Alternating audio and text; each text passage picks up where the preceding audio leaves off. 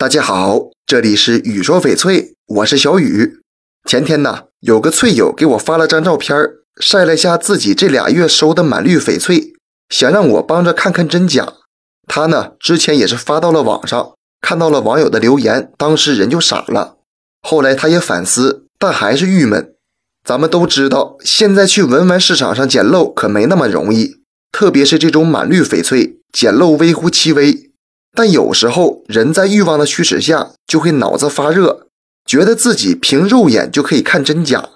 对待翡翠玉石，咱们一定要谨慎，特别是价格不高的极品翡翠，别急着买，先看鉴定证书，问清楚翡翠的来源，再根据品质考虑买不买。满绿翡翠产量稀少。正常人短期收集不了这么多，更不可能是捡漏来的。所以啊，天上不会掉馅饼，地上不会少陷阱。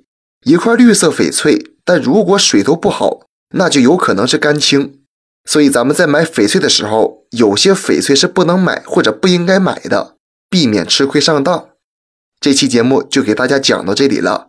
小雨呢，每天都会在朋友圈更新精美、性价比高的翡翠。如果你想了解更多翡翠知识或者翡翠鉴定，我都可以帮到你。通过主页就可以找到我，点关注不迷路。那咱们就下一期再见了。